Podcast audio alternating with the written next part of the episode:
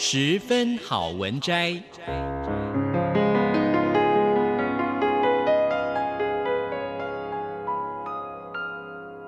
十分钟的心灵补给站。无论是快乐还是悲伤，不管是白天或是黑夜，阅读一篇好文章，也许只要短短十分钟，却能在你的心头低回，往复不已。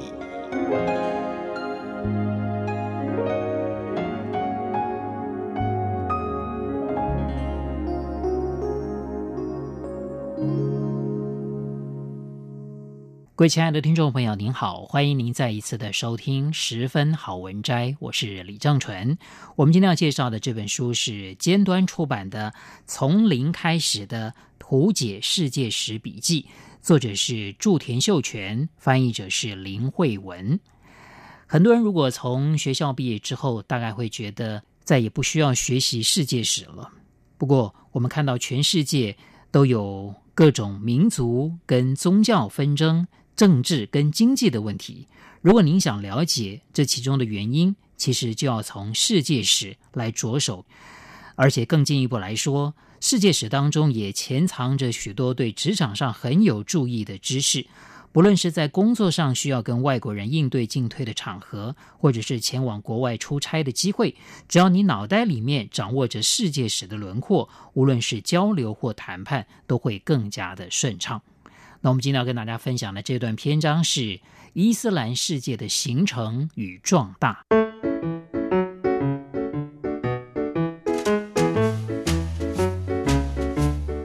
西元六世纪后半，伊斯兰教的创始人穆罕默德在阿拉伯半岛西岸的都市麦加诞生了。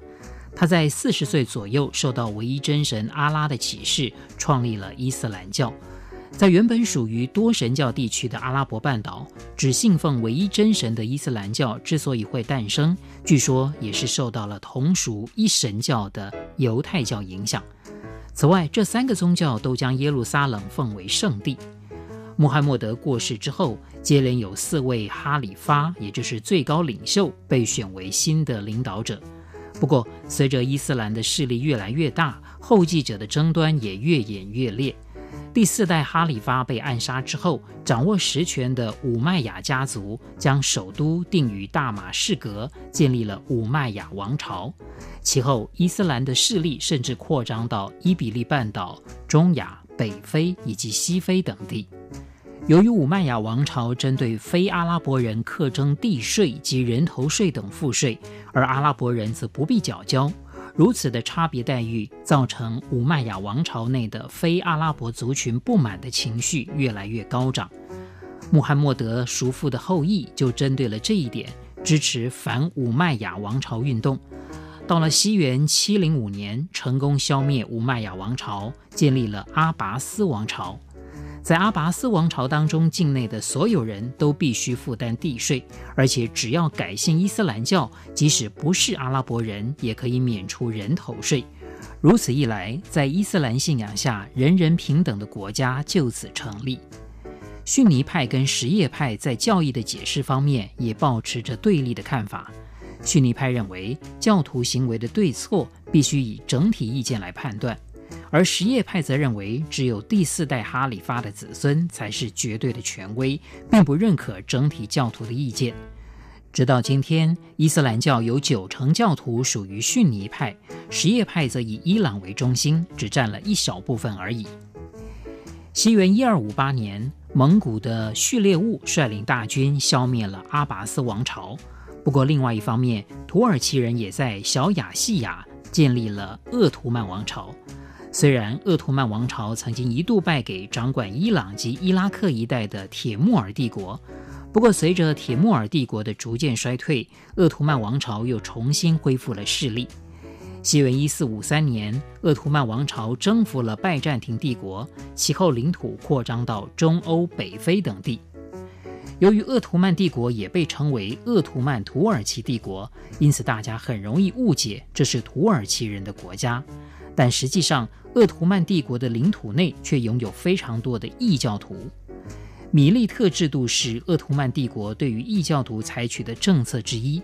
依据各个不同宗教的地区及社会，鄂图曼帝国承认他们拥有自治权、信仰跟财产，也同时受到保障。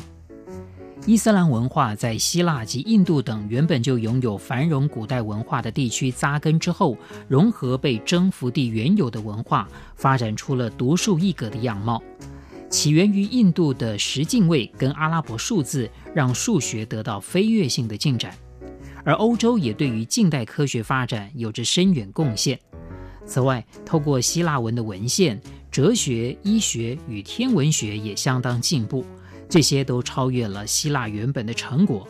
因此，结果反而是伊斯兰文化圈把这些知识反向传播到欧洲。虽然伊斯兰世界的官方语言是阿拉伯语，但在十世纪之后，伊朗使用的是波斯语。而鄂图曼帝国使用的则是土耳其语。当时传入非常多以希腊语及波斯语写成的文献，并且翻译成阿拉伯语，于是阿拉伯语成了伊斯兰世界共通的学术用语。最后，阿拉伯语译本更是反向传入欧洲，成为文艺复兴的原动力。另外一方面，即使是伊斯兰内部，也由于宗教分裂等因素，在不同的地区内发展出了各自的文化，以不同语言写成的大量文学作品就是典型的例子。此外，在伊斯兰文化圈中随处可见的清真寺，也分为拥有十造回廊的阿拉伯形、色彩丰富的伊朗形，以及建有高耸幻拜塔，又称光塔的土耳其形等等，展现出了浓浓的地域特色。西元八世纪，伊斯兰势力开始向印度教的国度印度进攻。到了十三世纪，印度的第一个伊斯兰王朝正式诞生。十六世纪，蒙兀尔帝国成立。并且持续繁荣了一个世纪以上。建国皇帝的孙子第三代皇帝阿克巴不仅更进一步扩大了领土，也实施了税制改革。相对于帝国初期大肆破坏印度教寺庙等的高压政策，他积极推动怀柔政策，为蒙兀尔帝国建立了稳定的基础。随着废除对印度教徒课征人头税以及任用印度教徒作为官员等怀柔政策，不仅维持了帝国的和平，受到印度教影响的印度伊斯兰文化也获得发展。泰姬玛哈林就是其中最有代表性的建筑物。不过，在第六代皇帝奥朗则布的统治下，改为采取打压印度教徒的政策，使得帝国由盛转衰。盛极一时的鄂图曼帝国和蒙古尔帝国都在18世纪以后步入衰退，原因就在于这两个帝国都遭受到因为进行工业革命与亚洲贸易导致经济突飞猛进的欧洲诸国侵略。相对于因为镇压印度教徒政策而导致衰退的蒙古尔帝国，英国在印度掌控的区域越来越大。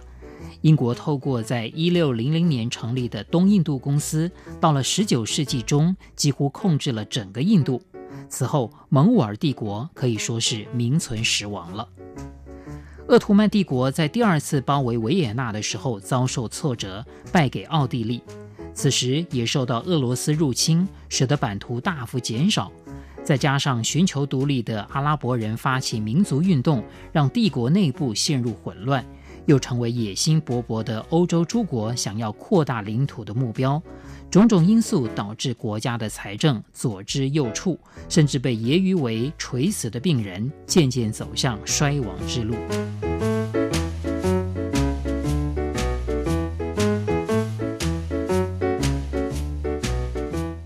各位亲爱的听众朋友，我们今天所介绍的这本书是尖端出版的《从零开始的图解世界史笔记》。作者是祝田秀全，翻译者是林慧文。非常谢谢您的收听，我是李正淳，我们下一次空中再会。